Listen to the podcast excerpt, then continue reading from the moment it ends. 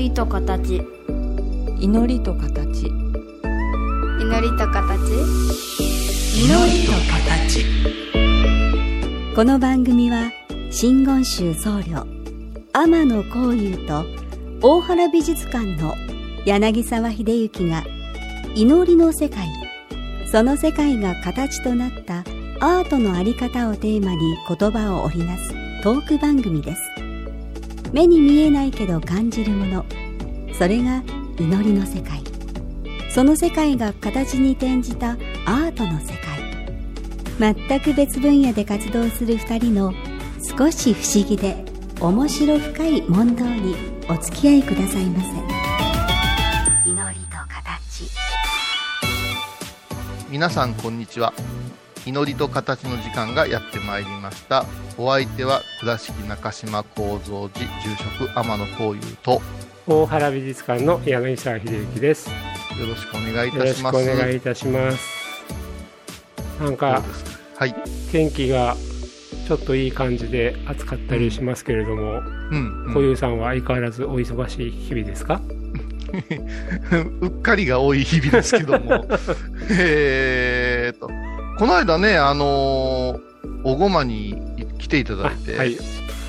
びっくりしましたご夫婦でありがとうございましたいやいやちょうどやっぱりあの7日の日っていうのは覚えてましてね。あのーやっぱりその動ける日にはやっぱりああいう現現場に行かないとわからないというか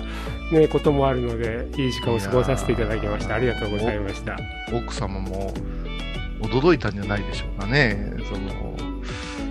特の雰囲気ですから。うんでもまあうちは夫婦2人で本当にもう美術館行ったりいろんな現場ふらふらふらふらしてて、はい何かに出会うことはものすごい慣れてるからとてもあ彼女としてもあの楽しいひとときだったらしいですよ。ああ、何よりでもすみません。もう固有名なんでね。どうやったやろうとか思って。えー、まあ、あのーやっぱ現場体験、空間体験っていうのが密教の醍醐味なので、そうですよね。これが口で語れるようであれば、うん。やる意味ないねっていう、うん。そんな気もするのでね、うんあの来ていただくと嬉しいですね。でも本当ねあのおごまの場に行かせていただくとはい。あのこういうさんには申し訳ないけどあそこに集まられた皆さんがはい。本当に祈ってらっしゃってあこういう場がねこういうところにちゃんとあるっていうのは素晴らしいことだなっていうのがね実感できるんですよね。あなんかだから皆さんなんていうかな、ーやっぱり何か苦悩を抱えてらっしゃる心でも体でもそういうものもあるのかもしれないけれどもなんかその目の前のことだけじゃなくて本当にあの場に行って一緒に皆さん手を合わせてね、あの一緒に唱えられてらっていうああいう時間がすごいみんな楽しいんだろうなと思って、はい、拝見って言ったら一緒にいさせていただきました。そうですね。あのー田舎寺の課題なんですけどね、はい、あの顔が知れるとか、どこどこの娘さんやとかいうのをすごく嫌うところがあるじゃないですか。は あ、はい、だから、あのよくこのおごまをする先輩和尚さんと話するんだけども、なるだけ遠くのお寺へお参りするよねと。あそうなんですか。近所のとこやと、あんたなんかあるの？困ってんの？っていうのがざわざわする。ああ、でその時代がやっと終わりつつあって、うん。今はあの老若男女、うん。あの来たかったんやいうことで、うん、だから、まあ、横のつながりをそんなに持たなくてもいいですよ、コミュニティとしてっていうんですよ、この空間はね。うん。はい、集団治療みたいなもんやから、はいはいはい。うん、ただ、報告の人もいらっしゃるわけですよ、うん。いいことがありましたとあか、はい。これを切り抜けましたとか、うん。それから今度は恋願う場合もあるんですね、お父さんの病気が治るようにとか、はい。うんそうかと思ったら、やっぱし、えー自分自身のこともあったりとか、はい。うん、だから、それが面白いのが、自分の願いを大きい声してくださいというのはバラバラな声になりますけども、うん。例えば般若心経とか、はい。ご神言というもので一つになっていくわけですよね。はい。うん、その熱を持って、えー突き抜けるということをイメージして、お坊さんは拝むわけですね。うん。いや、今、え、そう、そうなんだって思ったんですけど、あの、我々夫婦はどこを直してくださいとかこうなりますようにとかっていう気持ちがかけらもないまま言っててうんうんこの場所面白いよねって感じで言ったけど確かに世間から見るとあの、ああいう場おごま炊かれてる場所に行かせていただくっていうのは、なんか直してほしいわとか 悩みがあるわってそういうレッテル貼られちゃう可能性が高いわけですね。うん、高かったんですよ。か？おう高かったんやけど、うん今はその柳沢夫妻のようなうん方が増えてきたかな。だから、うん大原美術館のはいあの絵が見たいではなしに、うん。大原美術館のこの空間に入れた喜びみたいな。はいはいはい。もっと言えば、えー美観地区、大原美術館見える美観地区が最高だよねみたいな人がうんいらっしゃるじゃないですか。はい。もうエルグレコではい。トースト食べてみたいな。うん。それと似ているところがうちのお寺もやっと出てきたかなと思ってて。なるほどそうですねだから美術館行くのになんはいか心の悩みを抱えてるから美術館で心を安らかにして直してみようとか世間はそう見ませんもんねあそこ行ってねなんか身を浸してなんだかわかんないけどいい時間過ごせたわってお寺さんも本来そうだけど改めてそういうふうにまた動いてきたって感じなんですね。だから、意味付けの問題ですよね。うんあのーこの間も後輩、和尚さんと対談したんですけど、インフラってよくその人は使うんですけども、うん新興インフラってうん言って、うんえーステージ3のがんがどうたらこうたらとうんか、あ ー子供ができないと言われたご夫婦がどうたらこうたらとか、うん。そうではなくて、うん。道中の風が良かったとか、うん。門のおくぐったところにサルスベリの花が咲いてたとか、うん。その延長線上にはい。祈りがあるっていうのが一番理想であって、うんえーモネのうんぬんで私は思い出があってうるうるみたいな人ばっかりが、うん。美術館に来るわけじゃないのと一緒でうん。日本人器用になってきたかなっていう気がしますよね。はい。うん。あのー今の話にも少し通じるのかな？この前のこういうさんに教えていただいた田中千秋先生の本を読ませていただいて、はい、面白かったとかそういう言葉の形容が難しいですけど本当に私も久々に得難い読書体験をしました。とか今までこういう読書体験したことなかったっていう機会いただきましたあーあの宗教家お坊さんの間では有名な時書房って言いましてね。はい。あの鳥の時ですよね。はい。時書房っていう本屋さん何を考えてんねやろっていう出版が時々あるんですよ、うん。そしてすぐ廃刊になるんですね。はい。その中で私はもう本当に10冊ぐらい持ってるかなストックを。うん。田中千秋先生のですね、はい。弘法大師の教えをどう生かすか。うん。入門真言密教の常識っていう。うん。いかにもあのービギナーズ編なね、えー本かなと思って手に取るとうん。私とて1日2ページの理解が限界っていうそういう本を柳沢さんに勧めたんですよね。あの常識って書かれてもあそこに書いてあることを常識として全て身につけよう。例えば覚えとくだけでも無理だしそれを実感まで持っていくのはそりゃ私にはちょっと無理だわっていうものすごい気づきっていうかなのきっかけは本当に1ページに1つぐらいあそうかって気づかせていただけるようなことがある本でしたね。あのーまあ、兼業はうん。凡夫の常識。はいですね、凡夫から見た仏の絵の道の常識っていううん。兼業という世界、うん。で私が信仰しているのは密教の世界なので、うんうん。凡夫ではなしもともと仏として生まれてきたんじゃないっていうところから始まる常識となると、はい。仏目線なんですよ。うん。で田中先生はもうその仏目線を徹底的に説いてくださった方なので、はい。やっぱし開くと、うん。奇想天外なこう論法が展開するんですよね。おいや今ね兼業と密教と言葉出されましたけど、うん僕もね今日ぜひこういうさんにお話ちょっと伺いたいなと思ったのはそこのところだったんですよ。なんかはい。これって美術館で絵を見る体験になんかすごくヒントをいただける話じゃないかなと思ったんですけどうん。あの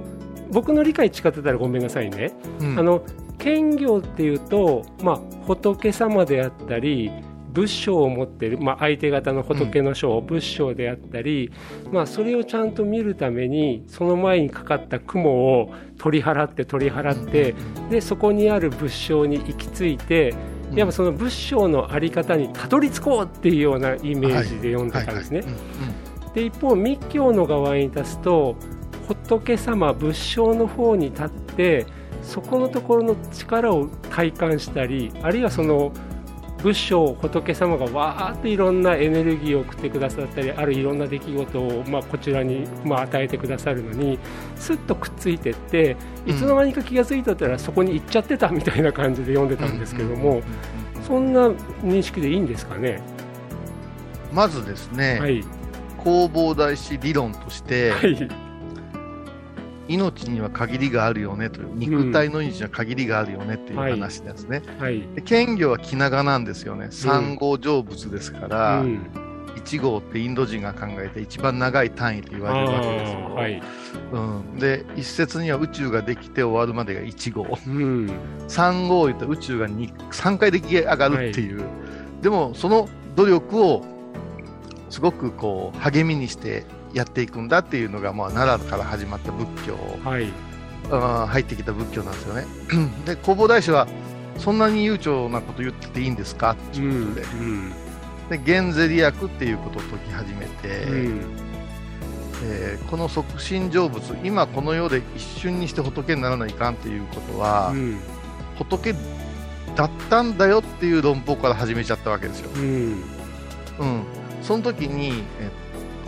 と、弘法大師の言葉を使えば、えっと剣は塵を払いはい。蜜は門を開く扉を開くっていう、はいそういう言葉。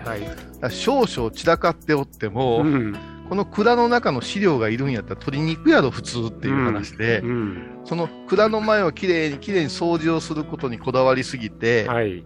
蔵の蓋を開けて資料を持ってくるということを忘れてしもうたら本末が変わってくるんじゃないっていうようなことで、うん。はっきりとそれそれを申されたんだけれども、はいはい。えー皮肉にもですね奈良仏教という仏教に、えー新しい息吹をということで平安の仏教が生まれるんですよね、はい。最澄さんの力によって、うん。天台宗ひ比叡山のね。はい。しかしながら鎌倉時代になった瞬間にまたその部分謙虚の部分が強くなっちゃうんですよ。はいということは密教っていうのが あの途切れ途切れになっていく時代がまた来ちゃうんですね。うんだから今の私たちが混乱してるっていうのはそこにありまして、うん鎌倉時代が武家の世界になって武士の世界になった時にまたシンプルイズベストで努力精進をしていくコツコツやっていくことこそ綺麗に死ぬことこそみたいになっていくわけですよ。うんうんこの辺がね日本仏教の歪みよじれっていう感じですね。うんなんかね私からすると本読ませていただいていきなり自分のことにぐーっと寄せて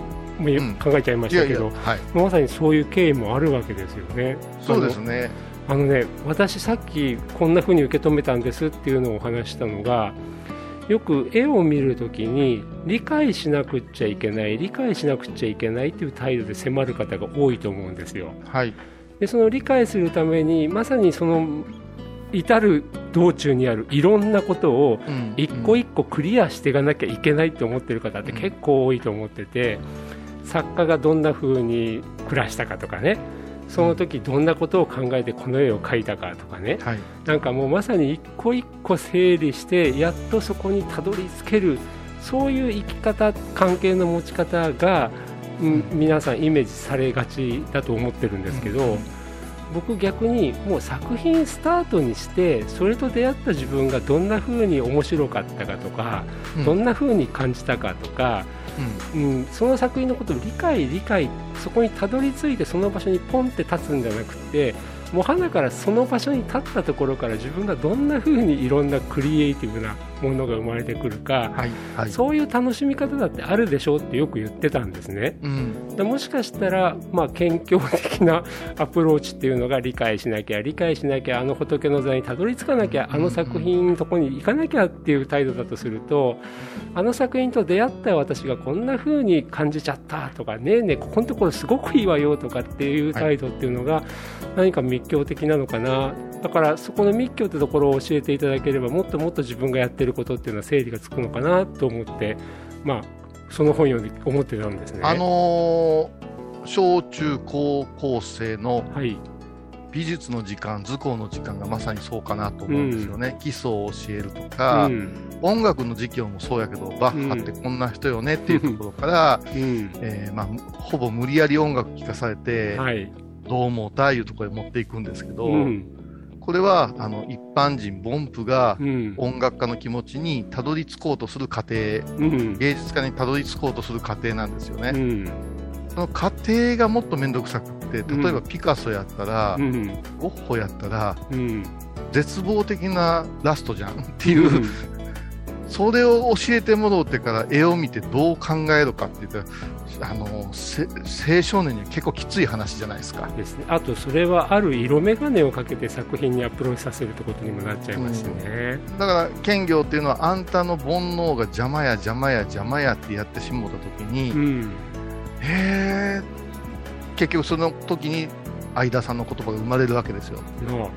だって僕は人間だものと。うんえそこで開きなっちゃいかんやんって思いながらも、うん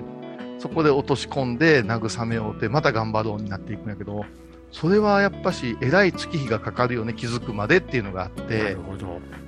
うん。なんかポーンと絵を見せてもらうとはい。ああこれこれこれこれっていうのがあるのと、うん。だから兼業密教の今の例えは柳沢さんのおっしゃることは間違ってないとは思いますけどね。ちょっとねまた時間をあんまり時間をかけてじゃないけどなんかこういう気づきのことをまた教えていただいて僕も、ね、密教を理解しようというよりも、まあ、すみません密教のことに触れながら美術館をどうやったらもっと使えるかって考えちゃうんですけど、うん。またこんなきっかけいただけるとありがたいです。あのこの辺りで一曲入れさせていただくいただきましょう、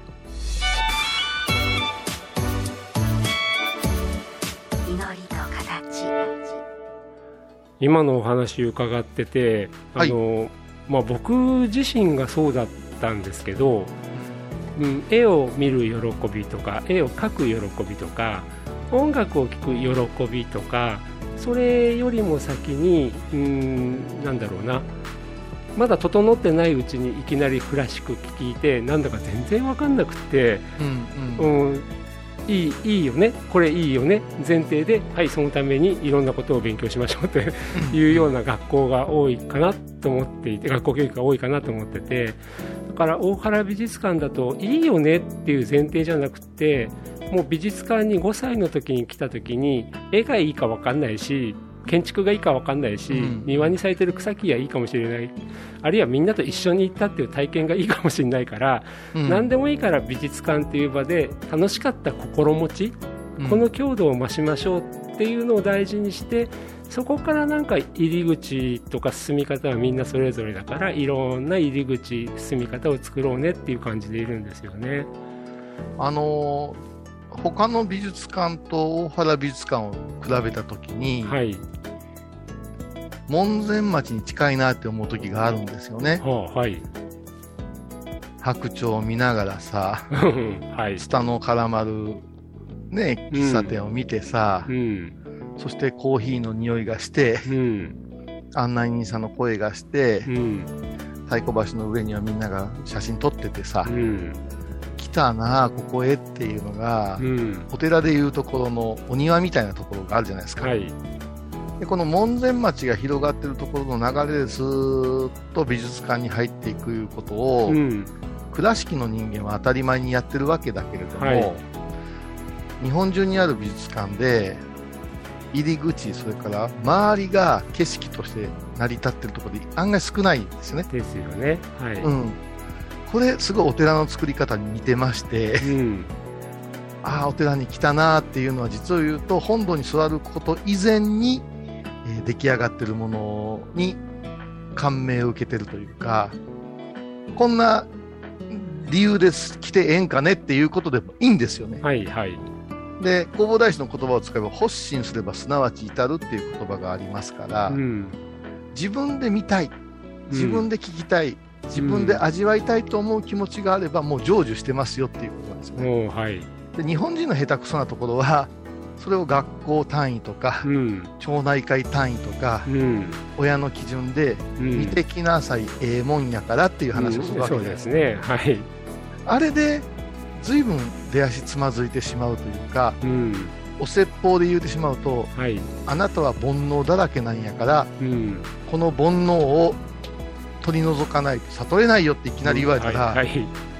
もういいっすってな、なりますよね。う。ん。うん。だから柳沢さんがおっしゃってるアプローチの仕方っていうのは試行錯誤されてるのはよくわかるんだけれども、うん。倉敷に生まれ育ったものからしたらうん。大原美術館という大伽藍は 町ごとが作ってますんで、はい。だから私なんかはもうタイトルとか作家とか小さなメモ書きとか、えーイヤホン聞きながらとかなくてもええうん。そういう日があってもええぐらいのうん。気持ちで美術館を楽しみますよね。うん。あの倉敷の皆さんからすると美観地区もよう知っとるわと、大原美術館行ったわって思うでしょうし、うん。あの私も大原美術館よう知ってるわ倉敷よう知ってるわって思ってるんですけどもはいはい。でもやっぱり休日になるとでこの間もねうちの奥さんとこういうさんとこお邪魔した後倉敷美観地区散策2人でしてたんですよ、ああそうですか。はい、そうしたら楽しい新しい発見まだいっぱいあるしうんうん。それは自分が見落としていた前からあった祠を見つけることもあるかもしれないし最近新しく出来上がったお店見つけるかもしれないんですけれども、でもねそういう入れ替えなくても僕実はあの大原美術館の前にどの筋どのルートから行くと驚きが一番強いかっていうとうんあの本町東町筋をずーっと歩いてきてはい、銀行のところを左に曲がって、うん。で有林荘と大原家の間を抜けてね、ポンって川辺に出た途端のあの風景の空間の開け方って、うん。何遍やってもすっげえと思うんですよね。いやあれはねうん。計算されてますよね。ね。うん。だからあの倉敷の方でもねあの美観地区を知ってるわって言って駅の方からの中央通りとかアーケードの方から来られてもそれはそれで楽しいけど、ぜひあの本町東町のうん両方から家が迫ってて、うん空がちょっとしか見えてないところからだんだん広がってくる。でもあの大原邸の脇からポンって川辺に出たのにスコーンって抜けて、でその中に大原美術館の建物があるって光景見たらきっと何遍も同じとこ通った人でもやっぱりおおって心が動くと思うんですよね。だから、うん、無理やり謙虚だ密虚だって話だと私分からなくなってしまうけれども本当に今日おっしゃっていただいた参道でも、うん、どこからやってくるかっていうところで、うん。はい。全然受け止め方変わってくるかもしれないし倉敷の方ももしかして今申し上げたようなルートでね改めて歩いてくださったらすごいなんかあなんかいいところにいるんだなって実感できるんだろうなと思うんですけどね。あのーで美術館に入れていただいて、こうして2階の階段とか上がっていったらうん。こう窓からさはい今度は先ほど来た道がうん。借景となってさうん。鶴形山が見れるわけじゃないですか、はいはい。でこれまた面白いのが終わった後ああよかったね言うてテクテク来た道を変えるんですよね。うん。うん。えー右側に緑御殿見て左側に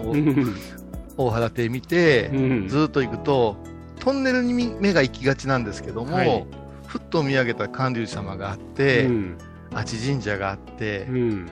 これまたね両方で美味しいんです、うん、だからお寺と一緒なんですよ。振り返ってあああのお堂があるねって思う面白さとはい、歩みを進めていってあお堂があるねっていう、うん。まあ、これ宮大工さんの言葉を借りるとうん、頭が下がる建物っていうんですよね。あなるほど。それはご苦労様ですではなしに、うん。仏をおわします空間がうん。ありがたいねって思えるっていうところで、うん。あの数百メートルはよう考えてできた場所やなと思いますよね。あの本当日本中回ってみても例えばいろんなクラフト系のショップとか、はいはい。素敵なお店がこれだけ凝縮してる場所もないしはい。歴史を感じさせる建築物お寺様も含めて、お神社さんも含めて凝縮してるところもないしなんか倉敷美観地区ってね僕が言うのもなんだけど本当日本でも有数のなんかなんか場だなって思うんですよね。だからまあ語弊を恐れずに言うたら倉敷という伽藍を作られたんじゃないかな大原さんはって思いますよね。大原さんだけではなくて本当皆さん、うん、皆さんでね病院があって金融があって学校があっててはい、まさにあの聖徳太子が求めておられたあ法隆寺の伽藍と同じ役割なんですよ ね。うん。そういう観点でもちょっと一度倉敷の街中で今のそう聖徳太子様が法隆寺を作った伽藍配置っていうか内容と似てるって話をちょっとぜひまた伺いたいですね。歩きながらしましょう。はいありがとうございました。あのはい。もう今週もお時間です。本当ありがとうございました、はい、お願いします。今回のお話いかがでしたか？祈りと形は毎月第1第3木曜日のこの時間にお送りします。次回もお楽しみに。